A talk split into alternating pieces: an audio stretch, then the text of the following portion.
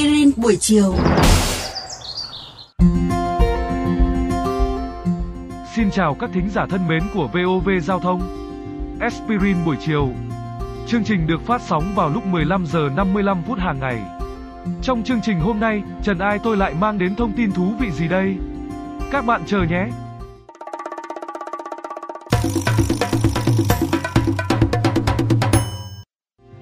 Gần đây, Trần Ai tôi đọc được câu chuyện về cuộc sống của một gia đình người Mỹ gốc Phi, tròn 10 năm sau khi họ chào đón những thiên thần nhỏ từ ca sinh 6 lịch sử.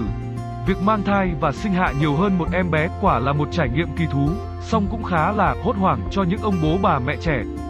Kỳ thực, câu chuyện về các ca sinh đa thai hay đồng sinh không còn quá xa lạ.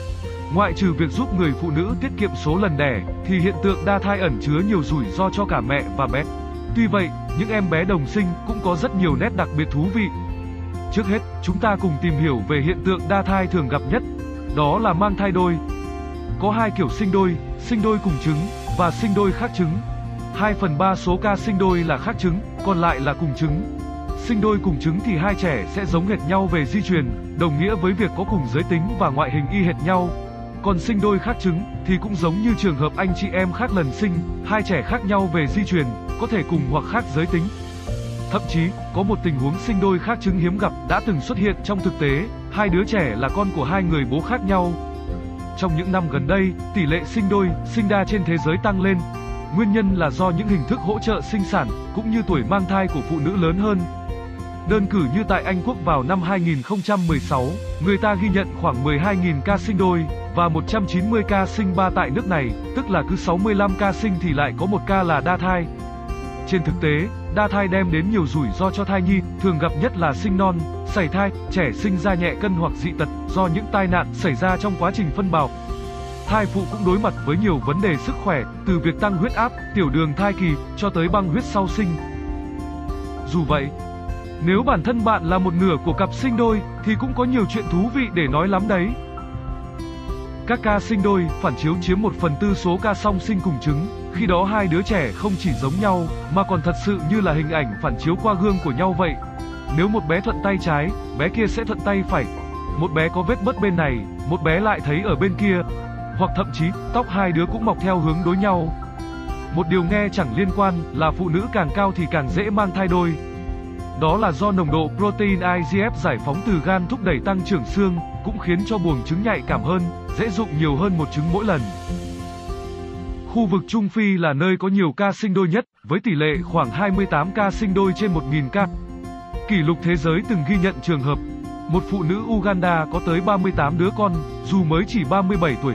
Cô đã trải qua tổng cộng 6 lần mang thai đôi, 4 lần mang thai ba, 3 lần mang thai 4 và 2 lần mang thai đơn. Các bạn nghĩ sao về chủ đề lần này của chương trình Aspirin buổi chiều?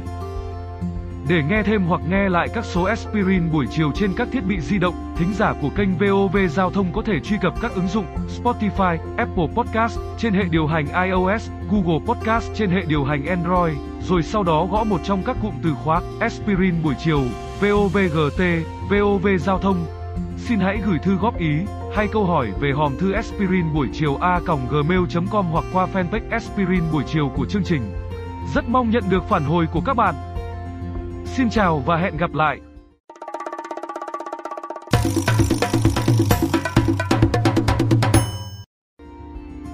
Trong những năm gần đây, tỷ lệ sinh đôi, sinh đa trên thế giới tăng lên. Nguyên nhân là do những hình thức hỗ trợ sinh sản cũng như tuổi mang thai của phụ nữ lớn hơn.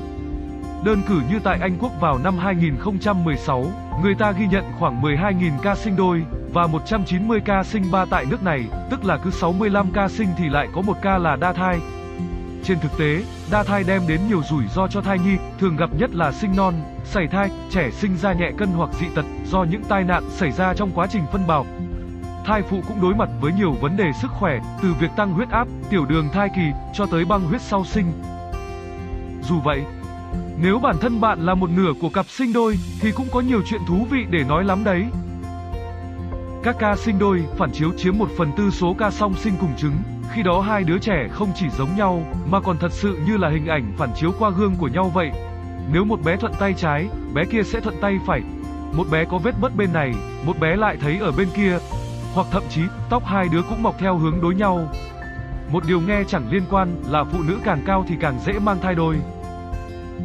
Đó là do nồng độ protein IGF giải phóng từ gan thúc đẩy tăng trưởng xương, cũng khiến cho buồng trứng nhạy cảm hơn, dễ dụng nhiều hơn một trứng mỗi lần. Khu vực Trung Phi là nơi có nhiều ca sinh đôi nhất, với tỷ lệ khoảng 28 ca sinh đôi trên 1.000 ca. Kỷ lục thế giới từng ghi nhận trường hợp một phụ nữ Uganda có tới 38 đứa con, dù mới chỉ 37 tuổi. Cô đã trải qua tổng cộng 6 lần mang thai đôi, 4 lần mang thai 3, 3 lần mang thai 4 và 2 lần mang thai đơn. Các bạn nghĩ sao về chủ đề lần này của chương trình Aspirin buổi chiều? Để nghe thêm hoặc nghe lại các số Aspirin buổi chiều trên các thiết bị di động, thính giả của kênh VOV Giao thông có thể truy cập các ứng dụng Spotify, Apple Podcast trên hệ điều hành iOS, Google Podcast trên hệ điều hành Android, rồi sau đó gõ một trong các cụm từ khóa Aspirin buổi chiều, VOVGT, VOV Giao thông. Xin hãy gửi thư góp ý, hay câu hỏi về hòm thư aspirin buổi chiều a.gmail.com hoặc qua fanpage aspirin buổi chiều của chương trình. Rất mong nhận được phản hồi của các bạn. Xin chào và hẹn gặp lại.